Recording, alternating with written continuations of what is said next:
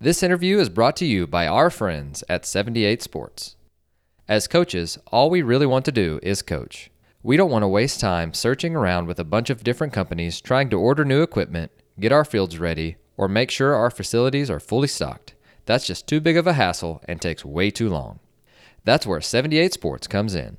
Whether it's replacing L screens, putting in new batting cages, or even designing a new indoor facility, 78 Sports has you covered. They are a full service design, supply, and installation company, so you only need to make one call. As an exclusive offer for our podcast listeners, 78 Sports is offering special pricing on your order when you mention Ahead of the Curve.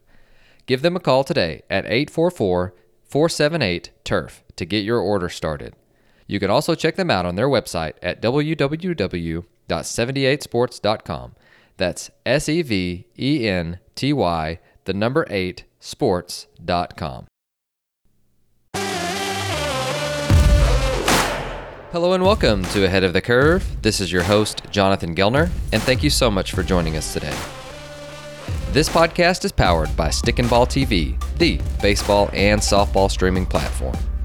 If you're a coach and you're looking to get better, then Stick and Ball is just for you. With updated videos from some of the best baseball and softball coaches in the country, it's a no brainer. Check them out at stickandball.tv or on the Stick and Ball TV mobile app. On today's episode, we have on Derin McMains, who is a mental skills consultant for the Arizona Diamondbacks. Derin has spent 21 years in professional baseball, with seven being a professional baseball player in the San Francisco Giants organization. Then he spent five years coaching in the San Francisco Giants organization, with four of those years being a hitting coach and one managing in the rookie league. He then spent the next nine years as a mental skills coach, five with the Giants, two with the Mariners, and this is his second year with the Arizona Diamondbacks. He also spent one year as the Director of Mental Conditioning at the University of Notre Dame. So, on the show, we talk about how we can go about building mental skills on the field. We define what the mental game is, what mental toughness is, and what competing means. And we go through some of his pillars on how we, as on field coaches, can do a better job of teaching these skills. You're going to love this episode with Derin McMains. Derin, welcome to the show. Gelnar, thanks, brother. Thanks for having me, man. Pumped to be uh pumped to be chatting with you today.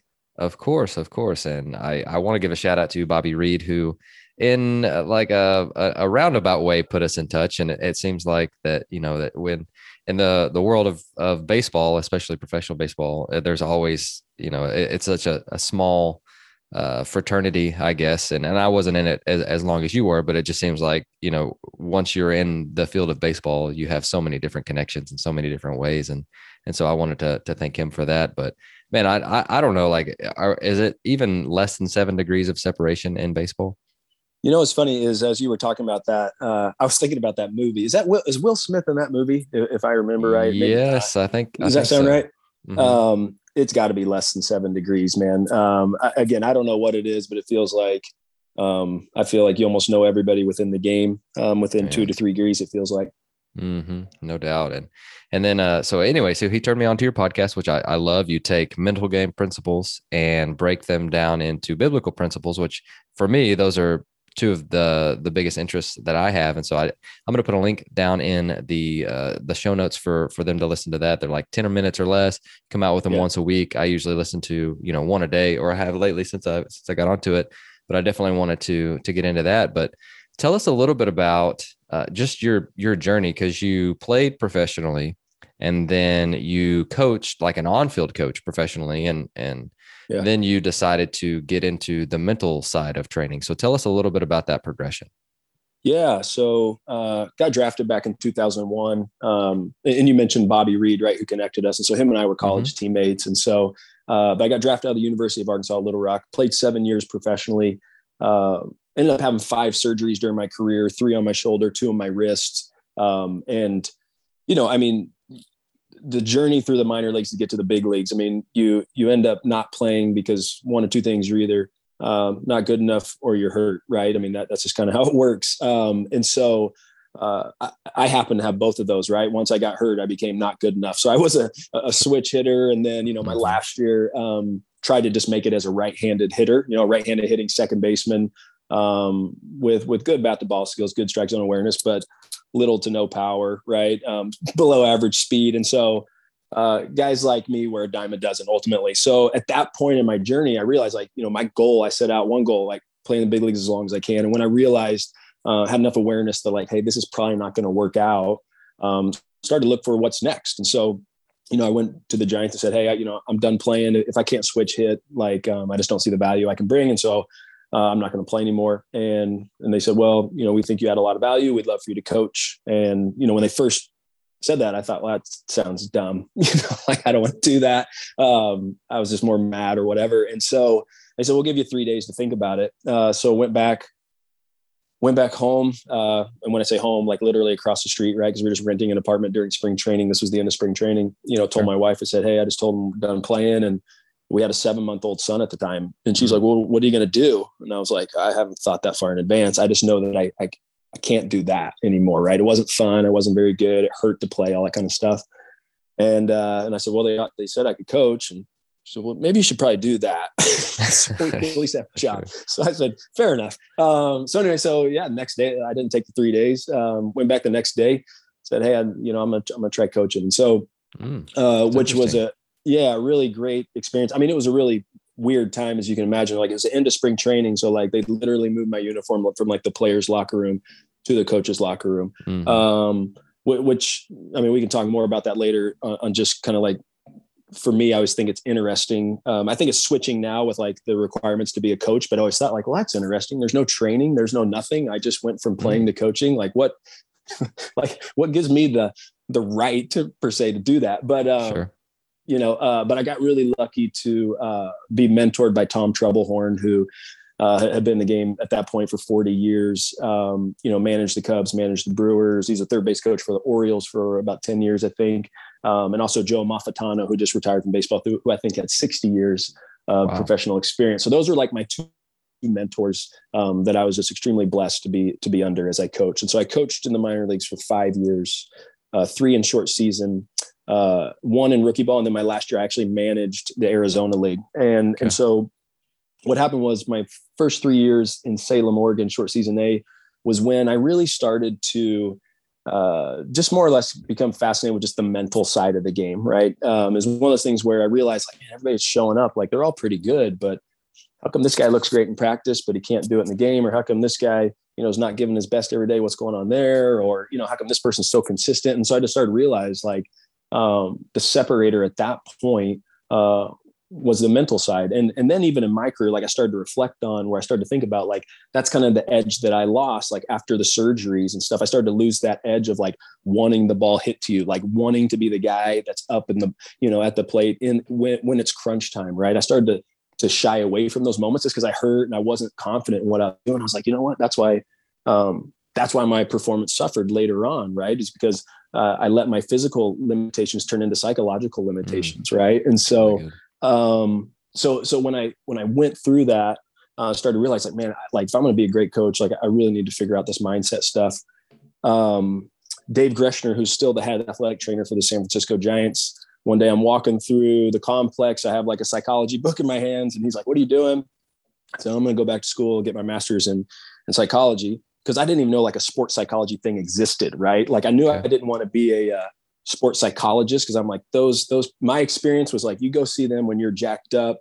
Like right. I I wanted nothing to do with that. So I'm like I just want to learn a little bit about psychology so I can just be a better coach, right? Coach mindset. And uh, he said, well, hey, he said we're looking for someone that that like we want to roll out this new program. We want to roll out this new department, a mental skills department, and and we think well shoot i mean if you're interested you'd be the perfect guy. Like you've you've played you're coaching right now you know like you've you've built some good relationships throughout the organization. Like we would love you know to to pay for your school and go do that. So i was like hmm. oh shoot oh shoot. Okay. So that was pretty cool. So there was cool. the yeah. So there's the arizona school of professional psychology. So what happened was we found a program there. Um, so i came back to phoenix. And so that's why i coached in rookie ball the last two years. So i was a hitting coach one year and then managed uh, my last year. So i go to school in the morning and then you know uh, coach or manage at night and so that was it and that was 2012 and then since then been you know coaching the mental game ever since so for the last 10 years that's that's what i've been up to man No, I love that. And, and I love, you know, hearing that transition because I think, you know, and I think most athletes would say the same thing that they thought that. And I, I, I know, well, they thought that uh, you should only be in trouble or you should be laying on a couch uh, with these guys. And, and it's, it's not like that at all. Well, I mean, it doesn't have to be like that at all. And right. I just finished Rick Ankiel's book and he talks about Harvey Dorfman and how big, I mean, obviously he never really got over uh, the unspeakable, but sure. he just talks about that transition. And it was even just more of just life skills and how to deal with, with failure and deal with setbacks and things like that. But I just, you know, it's, it's a, it's an interesting journey. And I think that the best people that are in your field are the ones who have experienced the things that you've experienced, whether it's, you know, baseball or just sports or, or failure in general. And so I love hearing that. And we also were talking off the mic earlier uh, that I, I, I think the guy that did that for me, and it's it's just been fairly recently, uh, but was Trevor Moawad, and you even said that that Trevor had an impact on you as well. And I know he's got a book coming out pretty soon, which I'm really excited about. And and uh, you know, may he rest in peace. But uh, sure. tell us a little bit about you know just some things, neutral mindset, and and some stuff that you that you took from him. Yeah, so uh, I ran into Trevor when again I was just trying to figure out how to do this job. Right there, there wasn't sure. another. You know, I didn't have experience working with sports psychology professionals. I didn't have experience working with mental skills coaches, and so I really didn't know what quote unquote one was. And so um, Trevor was was hosting like some sort of small get together slash conference in, in Phoenix at the time, and uh, ran across it. So I thought I'll just go up there and hear this guy speak. I really had no idea who he was. And, and as I was kind of heading up there, I started reading more about him. I'm like, oh, this is kind of interesting. He's, he's kind of out in front of some stuff. He's did some stuff at IMG Academy, right? He's been with the University of Alabama at the time. And so I'm like, oh, this, I actually might learn something. And when I got there, it blew my mind on like how to do it proactively, one, but two, do it in a way where it didn't feel like, um, you were broken, right? It felt very normal. It's kind of like going into the weight room. Like I'm going into the weight room to get strong. I'm not going in there because I'm because I'm weak or I'm broken. I'm going in there to get strong and get better, right? And he approached coaching mindset that way, right? And so he made it. Uh, he's super approachable. And then uh, at that point, though, this was like 2000, like I said, 2012 ish okay. when when he was doing this. He mm-hmm. hadn't really coined neutral thinking yet, right okay. and so he wasn't talking about it then and, and it's brilliant what he's done with it right i mean it's it makes so much sense when he talks about you know there's there's positive thinking and then there's negative thinking but then there's neutral sits right in the middle you know a lot like a car and how to remove emotion so you can make better decisions and just focus on what to do next right and that's what neutral thinking is all about right Sure. Past success doesn't guarantee future success. It's like past failure doesn't guarantee future success. It's the decision and the choices that you make in the moment. That's what's going to determine what happens next, right? And so Trevor really brought that brought that to life for me. And then uh, again, so our relationship started back then, and then um, it was just shoot with with Trevor. I, I would think for me, I'd probably reach out to him probably once every three to four months. You know, mm-hmm. like Trev, what do you got on this, man? Here, here's where I'm going. Hey, Trev, I'm trying to build this program with the Giants. Like, what the heck? Like, what have you done with Alabama? You know, and so, mm-hmm. and he was always gracious, always shared knowledge, always shared best practices, and uh, yeah, forever grateful for for him for for showing me how I feel like a really effective way to work with professional athletes. One, and then two, how to do it uh, at a really high level. Um, so I'm, I'm really appreciative for that. No, really good. So, you know, one of the things that I think is, is so interesting too is, you know, if, if we could look back and, and see how we were as coaches, you know, previously, and then you've gotten, you know, you know, you've gotten the opportunity to, to go uh, and do some different roles. And so you went from playing to coaching and now with this mental conditioning and mental training. And so I want to go back, I guess, to your playing days, and then we'll go back to your coaching days. If you could go sure. back to your coaching days, how would you, how would you the current you, Derin McMains, yes. uh, coach the player you, Derin McMains? Oh wow, that's a great question. Um, you know, it's it's. I'm gonna let me say something to give me time sure. to process that. yeah, no, absolutely. uh, yeah, you know, a, a, little trick. Um, I, I can't tell you how many times I say, "Where was I at when I was playing?" You know mm-hmm. like uh, like right. the things you start learning now um, which is great. Like and i love this. I tell people this all the time. You know it's like and, and i think muhammad ali said it a while back but you know i think he said something along the lines of hey if you're the same person at 40 that you were at 20 you've wasted 20 years of your life right? So it's like we should have these moments of like gosh i can't believe i wish i would have known that right? You should have that right? Because that means you're growing and you're learning. Um, i think one thing that really would have helped me um, if I was coaching myself would have been after the injuries, have just uh, get to a place of acceptance and be like, hey, like stop trying to be the player that you were. Like stop comparing mm-hmm. your current self to your former self. Like you are not That's that good. person. That doesn't mean you can't be a better version, but just you can't be that version, right? And so because uh, I, I, just look back and like I didn't accept it. And then the way I tried to accept it was like I'll just stop switch hitting. Why? Because like hurt a little bit and I wasn't as good versus like, hey, what like what's a different approach? Like maybe I yeah. you know I, mm. I start working the opposite side of the field more or, or whatever that might be, right? But um I was just trying to chase that old version of myself instead of accepting like the new reality that hey, I might have to spend more time in pregame prep. Hey, I might need to spend a little bit more time in recovery, right? I might need to spend more time doing shoulder exercises and making sure like you don't like it, but guess what? That's part of it. Um, versus, well, I used to be able to do this. I'm just gonna keep doing it. So um, uh, that would have been the most helpful thing for me. Um, definitely like like in my career for sure.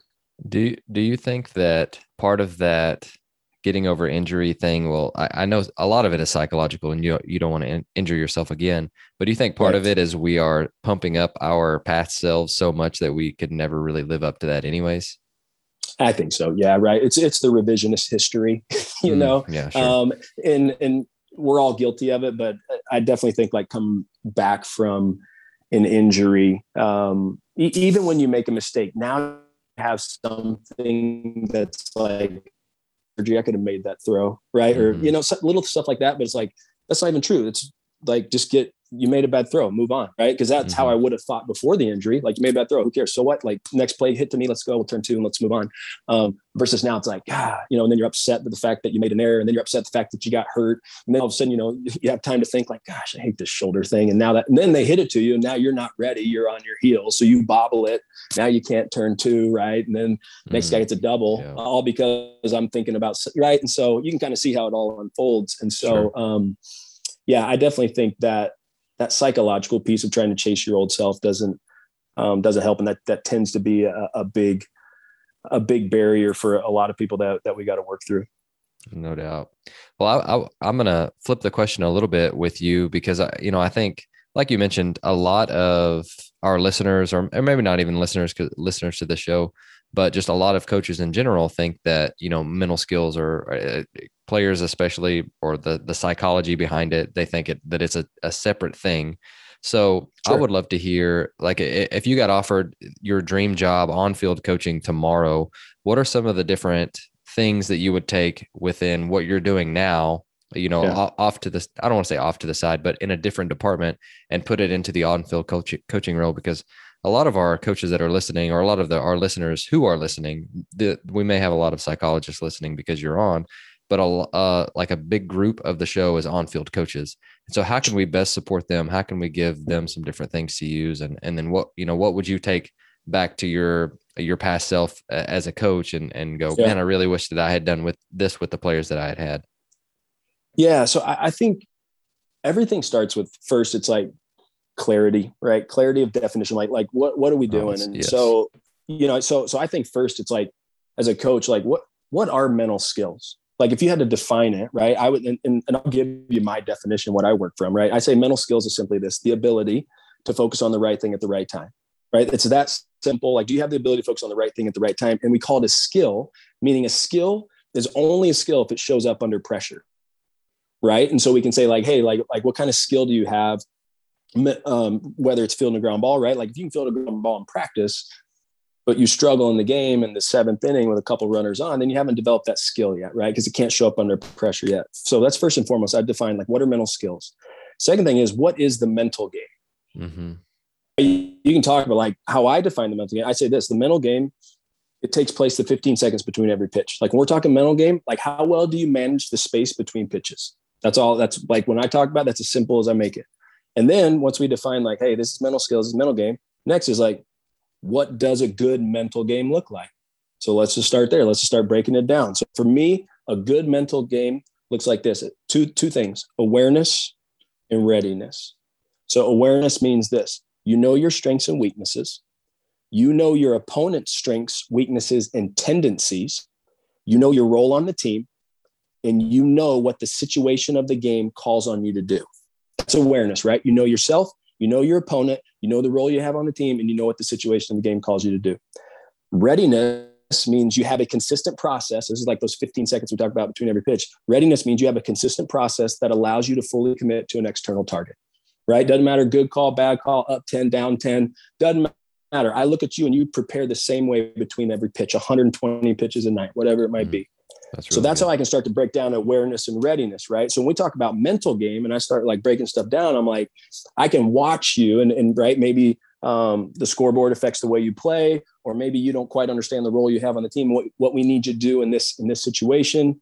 Maybe you're not paying. Maybe you're not pregame prep, right? You know, and you don't know what this. Or maybe you're not paying attention, right? And you don't see that every time this guy gets 0-2, he buries a slider and he comes back with an elevated fastball. Like, what are you doing? Right. That to me says you're you don't have a good mental game because your awareness is bad because you're not paying attention. Right. So I just start to like, if I can define all these things, now that helps me coach a lot better. See, I didn't have these definitions when I was coaching. I just kind of was like, oh, I, think, you know, like, hey, hit and run, get the ball on the ground, right? You know, or whatever, you know, you're just kind of going through the the motions or kind of what you've been taught. So I think when you first define it, then you can start to tease out practice plans to go, hey, this is going to get at this. Hey, this we're going to really focus on awareness today or readiness, right? I think about batting practice. We did this when I was with the Mariners. Like we would have a we would have a process round where it's like, mm-hmm. and it takes a lot longer, but it's like you get three pitches in your round. And you had to work your in between pitch, what we called your funnel. You like work your funnel, sure. which is your routine between every pitch. So it's like you throw the pitch, you'd either swing or not swing. And if you not like if you didn't swing, that's still a pitch, right? Because we want to take pitches that we can't do damage on, right? I mean, that that's a that's a you won that pitch if you took it, right? So you take it or you swing, doesn't matter. Step out through your routine. BP pitcher, he's sitting there waiting. They step back in to go through it because you can't expect someone to do it in the game if you never practice it, right? But at the same time, you only have so much time, so you can't do every round is this this routine, this funnel round that takes forever, and you don't get in the same amount of swings, right? So, mm-hmm. um, but but creating space where guys practice that, uh, practice their mental game, right? Like how well they manage the process, how well they manage that space, those 15 seconds between every pitch, um, and, and then and then for me, the the last kind of couple things that that I've done recently that I would make sure my my coach self would know is like define mental toughness, right? Because everybody says we want to be mentally, mentally tough. Well, it's like, what's it mean for you, coach? Sure. Like, what does mental toughness mean for you? And so for me, how how I've defined it doesn't make it right, but this how I've defined it is it's the discipline to focus on your process when your career depends on your results. That's what a mentally tough person does mean. Like it doesn't like, look, we know your results matter. 100% your results matter, right? But your process is helpful, right? There's a difference between what's helpful and what matters, right? And sometimes we think just because this matters, it gets all my focus, right? But focusing on the results doesn't give me better results. Focusing on my process, that's helpful. And that gives me better results. And so yeah, I think mental good. toughness, you know, is do you have the discipline to focus on that process when your career depends on your results? Um, and then when you've defined that, now you it just gives you a better idea of like, okay, how do I want to design a practice um, to try to build that mental toughness, right? Um, and then the last is, and I tell coaches all the time, is like you got to define what it means to compete right? Because um, it's one of those terms that I think we all know what it means, but since we all know what it means, do we really know what it means, right? Because it's kind of hard exactly. to define. And it's like, hey, we want you to compete. You got to compete. Well, it's like, what does that mean? And so, again, this is this is how I've defined it, and with the programs and coaches I've worked with, doesn't make it right. This is how I've defined it: is is simply to be fully committed to a plan to help our team win the game, based on the score, the situation, my strengths and weaknesses, and my opponent's tendencies. Right. So if if I don't see full commitment to a plan to help us win, you're not competing, right? Or, or if you're not doing it based on the score situation of the game, guess what? You're not competing. If you're not staying within your strengths and, and your weaknesses, right? If you're not competing from that place, you're not competing.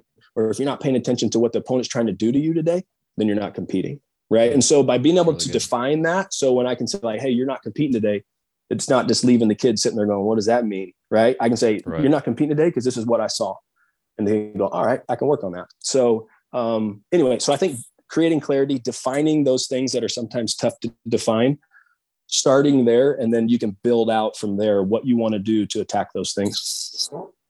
I love that. And, you know, uh, I don't know that a lot of kids that hear those phrases have any idea what they mean. And I, I think with, especially with compete, that just means they look like they're trying harder, maybe. Right. so right. like, I, I, right. I, don't know. Like I, I, I used to tell them compete all the time. And uh, compete looks different for different people too. So that's really good. Is that where you would start? So if you were if if you were yeah. me and I was going to try and implement a program with high school kids or amateur kids tomorrow, just defining and ha- with clarity yeah. what those things mean.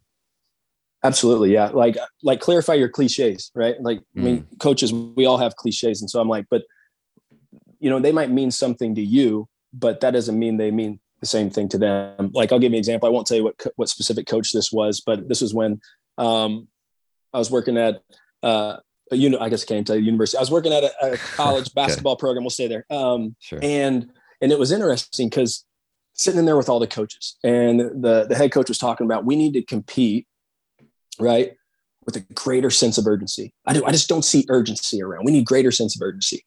And uh, and and the assistant coaches were like, agree. Everybody's kind of in agreement. Yeah, more urgency, more urgency. And I said, hey, before we like continue on, and by the way, I was intimidated to be sitting in there because this is like some high level coaches. And so I'm like, before we can can carry on here, can we define what it means to just compete with a greater sense of urgency? Like, like what do you mean when you say sense of urgency? And, the, you know, the head coach is like, you know, just get after it. And I'm like, yeah, no, I, I get it. But I like specifically, what are we talking about? Right. And so anyway, we, we have this and it's a 20 minute conversation going around the room on what does it mean to compete with a greater sense of urgency. And what we finally settled on with this basketball team was take charges and get on the floor after loose balls. Like that's ultimately what these coaches wanted to see. And so by clarifying this cliche of competing with a greater sense of urgency, now now the team was not confused when it's like we need to compete with urgency, right? When the coach is screaming at them, what what what are they saying really? Hey, we need to take charges and get on the floor after loose balls. Like that's what it means to, to this coach and this staff, right? And so when when they did that, guess what? They started taking more charges. They started getting on the floor after loose balls, oh, right? And so I mean, yeah. yeah. So I mean, it's like it seems so simple, but like that was a 20 minute exercise that we devoted to like something they all knew that they wanted, but they just weren't quite sure what it looked like until we just forced it out of one another. And then we settled on it, and then the team played better, you know? No, I, I love that. And, you know, I, I read a book uh, a couple weeks ago and he talked about attaching, you know, we all have values. And he says, you know, attaching a, uh, just a, an action to the values that we want. And so one of the things that he mentioned was mm. toughness for them was always having good body language and like, like what is, and showing what Love that it. looked like.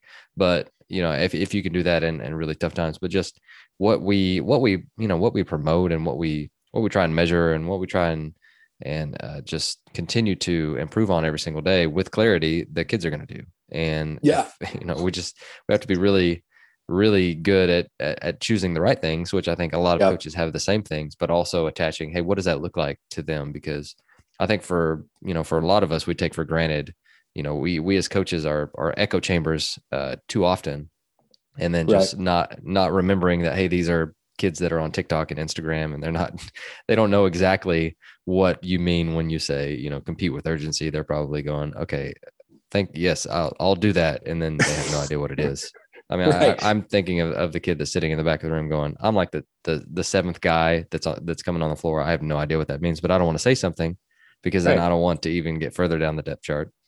Sure, exactly. And and Geller, you brought up a great point, right? You talked about measuring it right? There's there's this leadership principle right? What you what you measure you can manage and what you mm-hmm. manage you can improve right? What you measure you can manage what you manage you can improve. And so by simply like defining in this case we talked about sense of urgency being taking charges and, and getting on the floor for loose balls.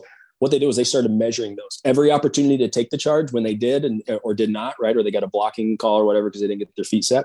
Or every time there was a loose ball and, and nobody got like they started measuring it and lo and behold like they got better at it, right? Because it, it, it's that principle of so whatever, like, however you can measure the uh, things that are most important to your program, like you got to mm-hmm. find a way to do it, and um, because then it's top of mind, right? And then it starts right. to become a habit, and then once a habit, right, it just becomes the way you operate. It becomes the character of your club, the identity of your club, and then other and then the other players begin to see like hey when you know when you're building a program and new new freshmen are coming in or whatever they just start to see like hey this is how we do things here right? And that's the mm-hmm. definition of a great culture. But it doesn't happen on accident right? It's intentionality um, and, and you got to measure those things that, that are important to you. Well i even you know once you attach that the importance to it and you're and you call it out every time you see it then Yeah. the players are going to want to do it more because they're like, I, you know, I, I want to like get Yeah. some love whenever I take a charge and I'm falling on whatever it is. And I'm thinking sure. of like, hey, toughness for us. Hey, we don't move in the box unless it's at our head or our knees or whatever. But it's like, Sure. hey, I, and you know, we make that important. We measure it, whatever we do. But I think Love it. just attaching an action to it is is is vital for sure. But uh, with, I mean, it's so with with the pillars that that people try and promote with the mental game. So you've got, Yeah. I think for me, and one of my biggest words this year is just being able to stay present and in the present moment. And I know we talk Yeah. about that all the time. Is it's something that's really hard to do. Uh, but Yeah. you've talked about uh, several different things, but uh, you talked about the funnel, um, which I love that. I think Andy McKay talks about that all the time. Yeah. Twitter. Yeah. Did you guys work together as well? We did in Seattle. Yeah. Yeah. So oh, we, and we- Andy's the man. yeah. Yeah. We built out the, the funnel in our peak performance manual. And yeah, and that, the funnel round was, yeah, Andy would implement it right as the director of player development at the time. Oh, cool. um yeah so he's the one that implemented it and made it happen right um but Mm. it definitely came from a uh, what I call a thought shower, um, which is the opposite of a, a brainstorming session. Long story there, but anyway. So what, we had a, a thought shower on it one night, and then we kind of went around, and, and then it was him to implement it, and the coaches executed it, and so it was cool. Oh, that is cool. So with especially, you know, talking about uh, and having most of our our listeners that are on field coaches, are there any things that are like, okay, we've got four years of this, and I know you've built out several different programs, and you told us where you would start. By the time that they, you know, it, we would hope that they would get that by the time that they would leave. But are there like you know a couple or three to five of just different things of hey if, if we want these kids to have success in life and on the field they need to do these things that we've talked about but i would also add on to xyz once we start advancing and getting better at, at you know the, the previous things that we had talked about Yeah, you know, I think um well, first and foremost, like it, it's so simple, but I think because it's so simple, we we forget about it is how to set goals. You know, like I mean, like how to effectively sure process goals because I mean that drives our focus, right? A, a plan or a goal gives structure to our attitude and drives our focus. That's what it Mhm. does, right? And so Mhm. if we don't take the time to do that and teach teach young players like how to set a goal that's within their direct control right then we're just setting them up for frustration anxiety you know everything else right? And so i think uh, goal setting right? Now you got to have a, a fun creative way to do it and don't call it goal setting. Like i wouldn't call it that. Um,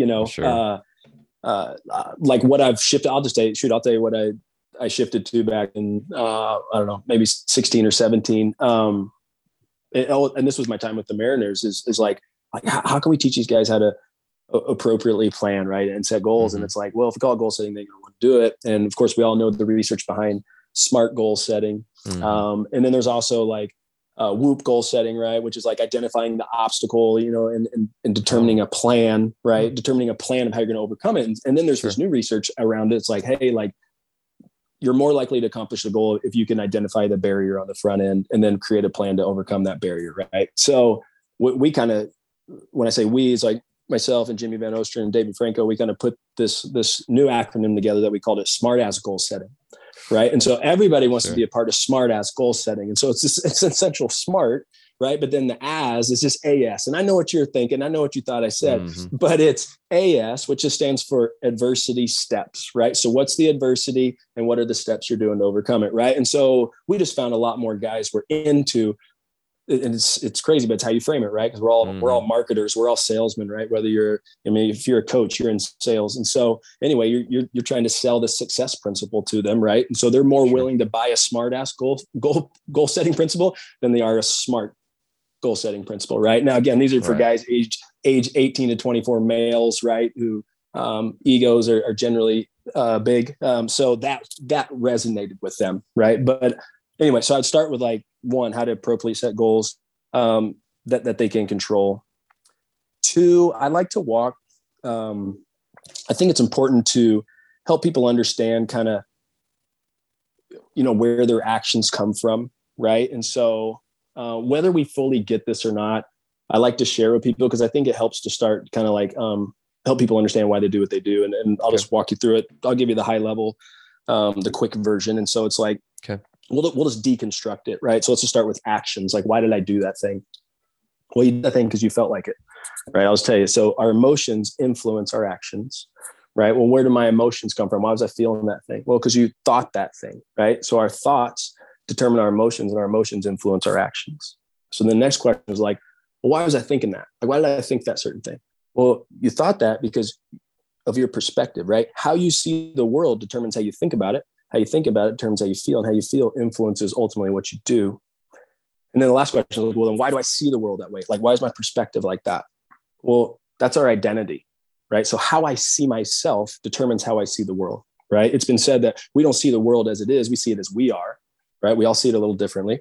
And so it's like my identity determines my perspective, right? My perspective determines my thoughts, my thoughts determine my emotions, and my emotions influence my actions. So when you think about mental skills, you think about working with someone in the in the performance psychology field, like you're working on emotional management strategies, right? You're working on on improving your your thoughts, right? Whether it's self-talk or whatever it might be, right? Affirmations, or you're working with maybe someone in cognitive behavioral therapy around perspective. How do I change, reframe the way I see a situation, right?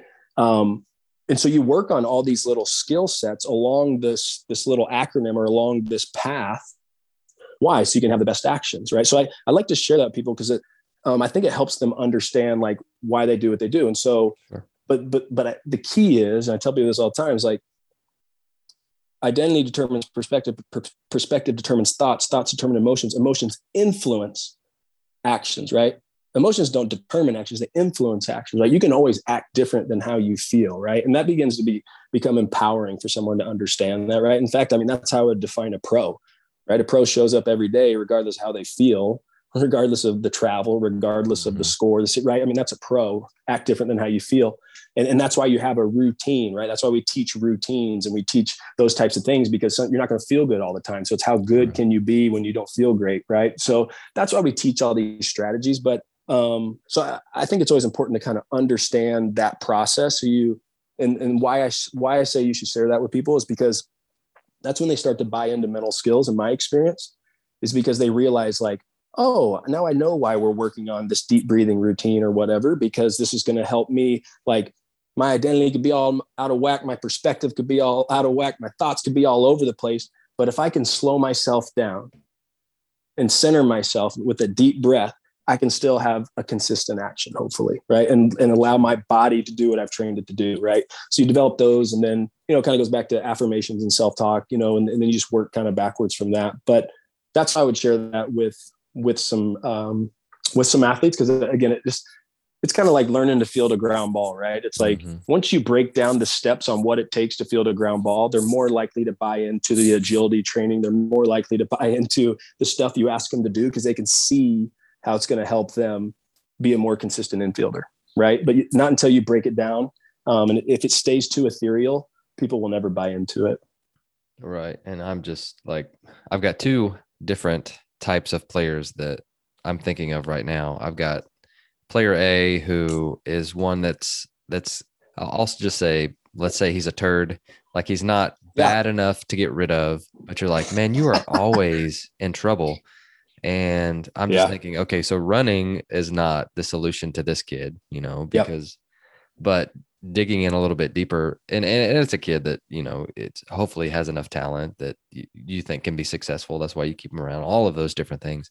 And then I've got the other kid who's, who's the perfectionist kid who yeah. who has really a lot of trouble dealing with failure and both of those guys are on the on the complete opposite side of the spectrum but both of those are letting their emotions dictate their actions yeah. and having this conversation even though you've got one who needs to change their behavior because they act bad but you've also got the other one who's letting his emotions make him play bad and so i don't i don't know those were just two things that came up that i was like oh like this would make sense not just for the trouble kids yeah right i, I mean it's for it's for everyone, right? Like, um, because we're all we're all kind of wired this way, right? I mean, this is how. Mm-hmm. It, but I think that's what great coaches do. Great coaches through conversation and building relationships. That's why it's so important for coaches to build relationships with their players because then you start to understand that identity piece, right? And so, like, what's in identity, right? It's like there's three things that go into someone's identity. It's it's their beliefs. Those are those deep seated, deep rooted things you generally get in your first eight years of life, right? This mm-hmm. is the mm-hmm. kind of stuff you don't talk about over family dinners sometimes, right? Over holidays, because, sure, yeah. you know, people hold on to them really tight. And then there's values, right? So values are those things that you kind of decide that are important to you, right? You become a teenager, high school, college, you like, like, hey, you know what? I value hard work. I value integrity, like those types mm-hmm. of things. And then that last, the last thing that I believe goes into identity is self-image. And self-image just is, is really, this is the one that gets on a slippery slope. It's kind of how you see yourself and your ability to perform a certain task, right? So let me give you a, a quick example. If like, like if something in my house breaks down, we'll just say I, I get a leaky faucet. All right. And that, like has nothing to do with beliefs, nothing to do with values. They don't change. But the self image I have of myself as a handyman is awful. right. I'm like, oh, uh, shoot. right. You. I got mold, black mold, like it's my foundation. Right. I'm like, start freaking out. And guess what? So my perspective of this situation, because I see myself as someone that can't handle that guess what? My perspective of this situation is like my house is going to fall down. Like I don't, I like. And I guess what? My thoughts are going everywhere. Who do I need to call? Like how do I need to get my kids out of the house? Right? It's like ridiculous. And my emotions is like I get really tense. Right? And then my actions are like I'm not fun to be around until I call someone who can come fix this leak in my house. Right? And so if you get to know me, Gelnar, and you realize like, man, Derin, like seriously sucks at like taking stuff, taking care of his house. You know, like mm-hmm. you're gonna know when a leak comes up. Like, hey, Derin, hey man, I got this. Don't worry. Like, hey, just call somebody. You're gonna be good. Or you mm-hmm. on the front end, you're like, hey man, here's a card. I know I know you don't do well around that. Here's a card. Here's a strategy for you to just be able to manage that situation a little bit better because we know when that sure. happens, you're not fun to be around. So again, silly example, but it's the it's the same with with the athletes that we coach, right? That's the importance mm-hmm. of getting to know them, so you kind of know what so so you know what helps them tick, right? And then you can help them build strategies for themselves, empower them, right? Or, or know what the right thing to say and do to get them to do, um, you know, shoot what they've been created to do or what they've trained to do. For sure. So, you know, I guess uh, the next piece is how do we how do we get to that point? Like how like you you talk about building relationships, building these different connections, and I think a, a, what you do a, a, great job of is you def, you are very clear on your definitions of things but I can also tell that you are great at asking questions that will lead them to finding the answer on their own. And so I, sure. you know, I, however you want to take, you know, take that and run with it. I'm, I'm just trying to figure out. So how do we, how do we improve on that? Or how do we, how do we help them with that rather than, cause I'm thinking, you know, we have a mental game session or a school session. We go into sure. this place, this classroom, and we watch 30 minutes of Brian Cain or you know whoever it is, right? And then you you go and you try and apply it. But how do we do a better job of, of applying what you're talking about on a daily basis uh, with them? Uh, and I know carving out time individually is is a big one, but just any other things that you've come across that have really helped you to build those connections with players like that. Yeah, man, that, that's a shoot. That's a great question. Um, yeah, and it's it's a really like it's a very non-specific, but right. also like how do we how I don't know just just thinking of different ways that that we because again you you mentioned it very early on the podcast. It's like hey I I'm not going to come up to you if I don't have a good relationship with you and be like hey so tell me a little bit about your self image you know and and so I, it, it, just it's yeah. one of those things. It's yeah. like how do we lead how do we lead into having conversations that are a little bit deeper than that. Yeah, you know, I think um, well, obviously one is being present, right? I mean, that's first and foremost. Is like consistency of presence. Um, so like when you're at practice, be at practice, right? When you're at the game, be at the game. Um, that's first and foremost because like the, when you're there consistently, right? That's going to obviously build some trust.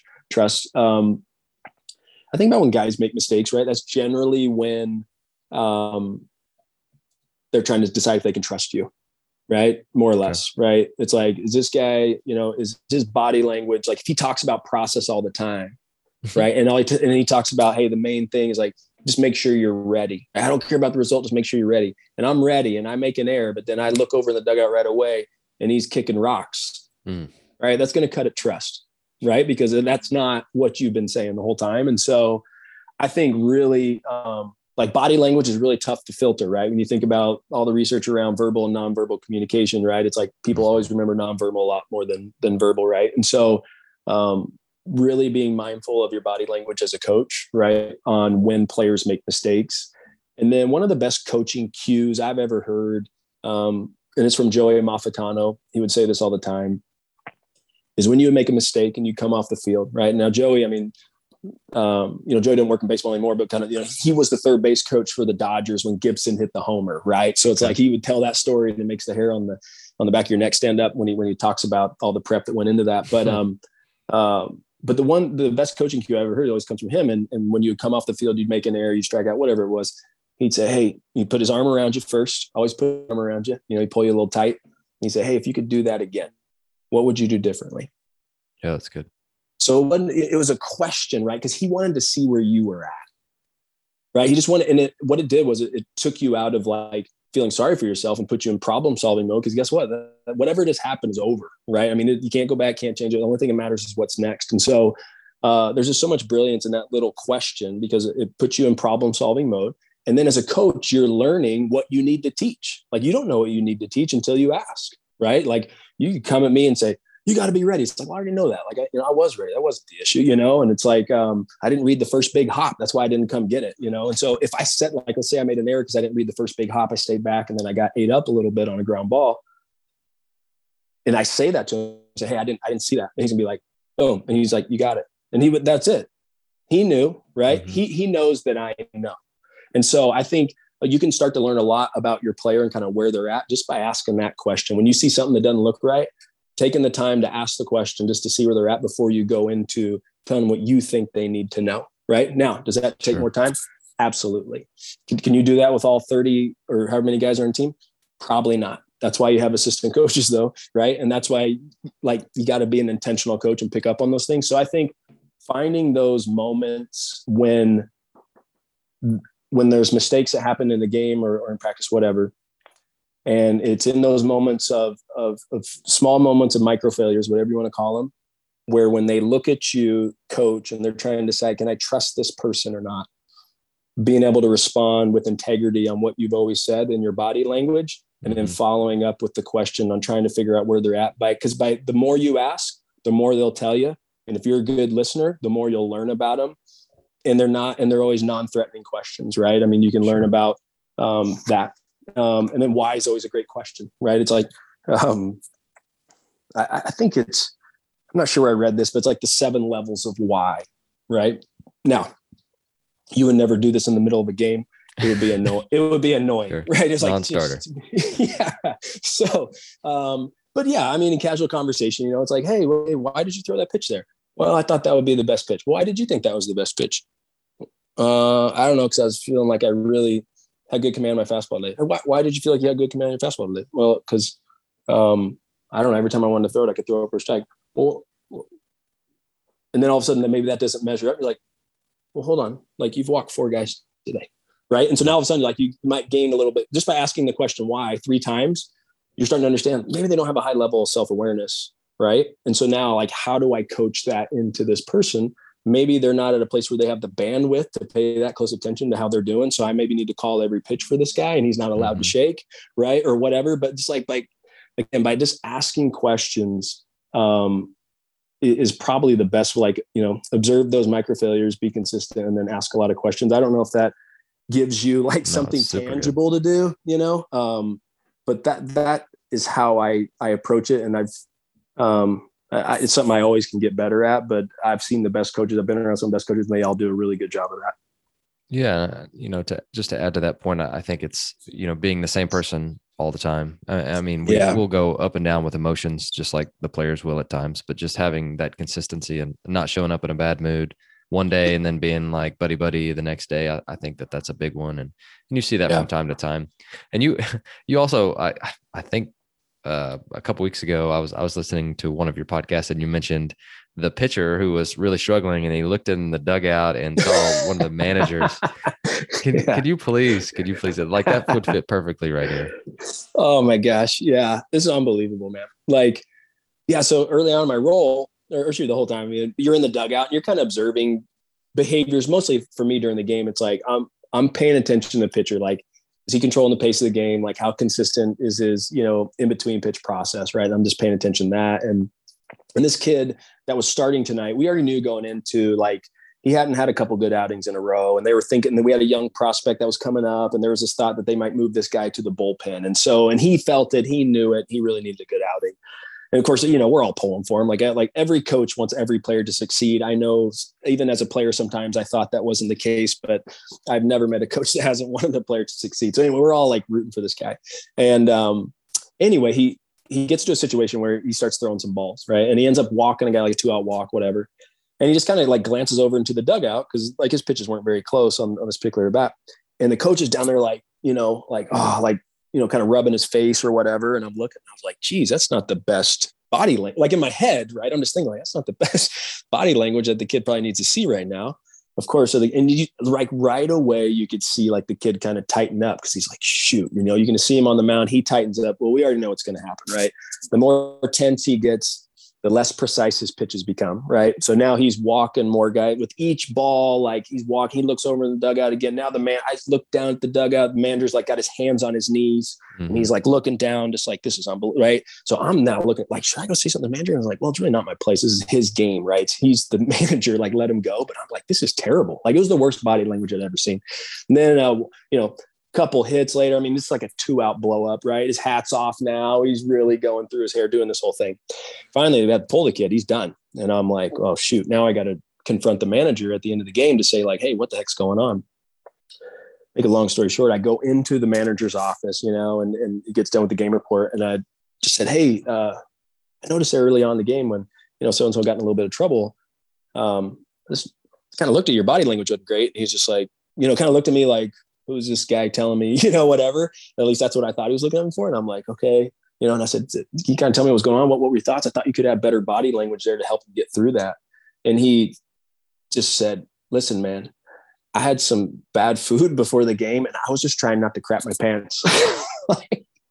and so that, it hit me in that moment, like, oh my gosh, like, like, and I still laugh because I think about days like, but it's just a, it's a perfect story that highlights how our mm-hmm. body language right as as coaches and as leaders how our body language impacts the performance of our players like it just does and you know fortunately it's like it, and, and we laughed about it, but then we felt kind of bad because now we had to write in the report that the you know the kid mm-hmm. you know gave up the house and and you know the front office they don't care if the manager was trying not to poop his pants or not. Like they didn't care right? They just know the kid didn't pitch really well. Um, but you know the manager had to go tell the guy next day say hey man i thought your stuff was great. The first couple innings i just you know and so he had to say hey i was just trying not to you know ruin my sliders. Um, you know it had nothing to do with your pitching. It had everything to do with with the spread and the clubby. We'll talk to him later you know whatever. So um, yeah but uh, that was to me like it was one of those things is like where real life is is is almost like uh, unbelievable and funnier than a movie, right? It's one of those things that you oh, just watch so unfold the whole time. Like, I can't believe this is happening. Yeah, that was in the Cal League. It was crazy, man. Oh my gosh, that's so good. Well, I've yeah. got I've got one question, and then we'll we'll hop into the the quick hitters. Uh, but I, oh, sure. I don't know. I don't know if you'll if you'll have a, a great answer to this one, but this is always something that I'm that I'm curious about because you have a different relationship than on field coaches, and yeah. I don't know. Uh, I, I don't know you know, I'm sure they reveal to you different things than they do to, to on-field coaches, you know, just because we're making out a lineup for the most part, on-field coaches sure. anyways. Sure. And so I would love to hear what do what comes up or what do players wish that on-field coaches did more of or just what do they wish mm. that they that they knew or you, you know what I mean like, like yeah. what, what is something that you know that they that that that to you know athletes wish that coaches would understand. Just in in the realm of that uh wh- is there anything that comes to mind?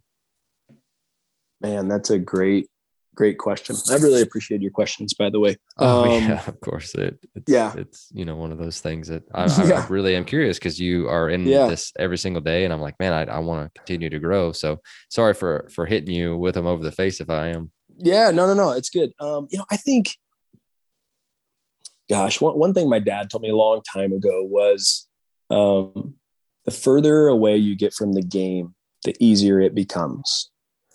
Um, meaning, like the longer you coach and the longer you, um, you know, get away from playing, the simpler you think it is to play, right? And and so I think um, some coaches we forget how hard it is, right? And uh, some of the things that I hear, like, you know, is like, do, do they not know that I'm trying? Do they not know that I'm giving my best? Right. And sure. and again, it, it's a results based industry, especially at, at, the highest levels. Um, mm-hmm. You know, you don't get paid to try, right? You get paid to do type thing. Mm-hmm. Um, and so I think, but I think what the the athlete is really asking for there is more empathy during their struggles. Right. Oh, that's, um, good, yeah. that's what I think what they're really asking for there. And so I think um, just being more empathetic in the way that um, coaches communicate to athletes when when the game gets hard, right? Because the game's mm-hmm. hard for everyone. It shows up at different times, and um, you know sometimes there's things off the field that are that people are going through. You know that I've heard a bunch of stuff. Um, you know that they don't want to tell the the organization or coaches because sure. of, of, risk of, of you know stuff happening. So, right. Um, but they just didn't feel like the coach just not that they would ever tell the coach, but they just didn't feel like that they were respecting the fact that they're holistic people, right? With with things going on outside of the the park, I could sometimes impact performance on there. Um, and, and so I, I think that would be probably at the top of the list if I had sure. to say anything. No, really good. Well, let me hit you with some quick hitters real quick. Uh, get getting to know your learning a little bit. Uh, so, what is something that you're learning, uh, or that you've learned lately that you are really excited about? Ooh, uh, this is supposed to be quick. So I, I think the thing that this is going to sound really silly, but um, I'm consulting right w- with an executive team uh, in cybersecurity, and so it is really fun for me to see how performance psychology principles show up in tech. You know, whether mm. it's sales, whether it's marketing, whether it's a um, you know someone like an analyst that works in the cybersecurity field, wh- whatever it may be um, it's fun for me to see how the same performance psychology principles that help you perform at your best when your best is required on the field it shows up uh, in, in boardrooms it shows up out in the you know in, in sales mm-hmm. field as well. So i'm learning that language essentially right now which is a lot of fun. Oh that is cool. Second question is what is something that you have that you used to teach or used to think that you've changed your mind about? Yeah so that saying um, how you do anything is how you do everything. I used to believe that. And it's it's cool, it's sticky, but I've decided now it's not true. And let me tell you sure. why. Mm-hmm. I um because I love to swim, right? I, I, love to swim. It's meditative for me. No one can call me, no one can bother me. I just like to think I can be present. But the thing is, Gelnar, I suck at swimming. Like I like I swim like I look like I'm swimming uphill. Like I have like I have a hard time breathing, right? It's like it's hard for me. Um, but here's the I don't want to get better at it. Mm-hmm. Like I'm not in it to get better at it. I'm in it to be present and just to to to be there. Right. And so in most areas of my life, like I'm always trying to look like, hey, how can I get a little better? How can I get a little better? How can I get a little better? But if you come watch me swim, like you can watch me swim today, you watch swim a year from now, I will suck a year from now. I promise you. Right. And so if you just see me, yeah. you'll be like, hey man, this guy's not, he doesn't care about getting better, right? So anyway, so that's mm-hmm. something I've changed my mind on. I used to say that how you doing things, how you do everything, but I've definitely changed my mind on that. No, that's good. I agree with you. And then last thing is what is one book that has changed your life or, you know, if some coaches are are listening, they're like, man, I, I really want to learn more about, you know, what what Derin's talking about, it, whether it's psychology or just anything yeah. that, that we mentioned today. What are some if you could narrow it down to one or two or 10, that would be good, but anything and everything, what do you got? Oh man, you know, one I think that's a that's a pretty easy read that people get right away is The Obstacle is the Way by Ryan Holiday. Um, really easy to read, great stories. It it doesn't say neutral thinking, but there's a lot of neutral thinking principles in there about controlling what you can mm-hmm. control. The chapters are like three to five pages, so you feel like you're crushing it. You know what I mean? Like I mm-hmm. hate the books that have long chapters because you feel like I'm never getting done. But Holiday's brilliant because I'm like I can read two two chapters in ten minutes and I feel like I'm on top of the world. Um, so I think like if I had to pick one, I would pick that one and i'll stop there because once i get into two i'm going to end up at 15 so the obstacle is the way is the one that i i tend to give to a lot of guys early on oh, that's so good uh stoicism very neutral yeah. thinking i think so very much so yeah absolutely so uh the last thing before you go Derin i just wanted to say thank you and I look forward yeah. to hopefully having more conversations with you. I know you helped me to get better today, so I, I do appreciate that and I will put your uh, contact information down in the show notes. But I did want to mute myself and let you, you know, talk to our guests for the last time. And so, is there anything else that you'd like to tell them before you go? Oh wow, um, you know, I think the the biggest thing that I would just share with people is, you know, more important than being good is getting better, right? I think so. So many times we get focused on trying to be better than the person to my right or to my left or or whatever, and that that, that doesn't help anybody, right? Because um, there's no win in comparison, right? Because I can always find someone that's better or worse than me that's to my right, to my left, but that doesn't help me. And so, uh, and that's ego talking, right? But I really believe like some of the best that I've been around have this get better focus, which is like just this maniacal focus where each and every day, you know, they they have a plan, they attack it. At the end of the day, they pretty much look at it and go, "Did I do it or not? How did I get better?" They make a plan for the next day, and then they go to sleep and do it again. You know, like um, success really comes down to as simple as we can make it: two things, direction and effort. Right? Do the right things and doing the best you can, and do them every day. Right? So I would just encourage anyone like if you're looking for a mindset that's going to set you up for success in whatever you choose to do in whatever field you choose to go in whether it's your relationships parent husband wife doesn't matter like a get better mindset where you can just focus on how can i get a little better every day just you know i think that right there um, is the art of living a, a happy healthy productive life Thank you for listening to Ahead of the Curve. If you enjoyed the show, please consider leaving us a rating or review wherever you are listening. I also wanted to remind you that you can find the video portion at the AOTC channel on stickandball.tv. Have a great week.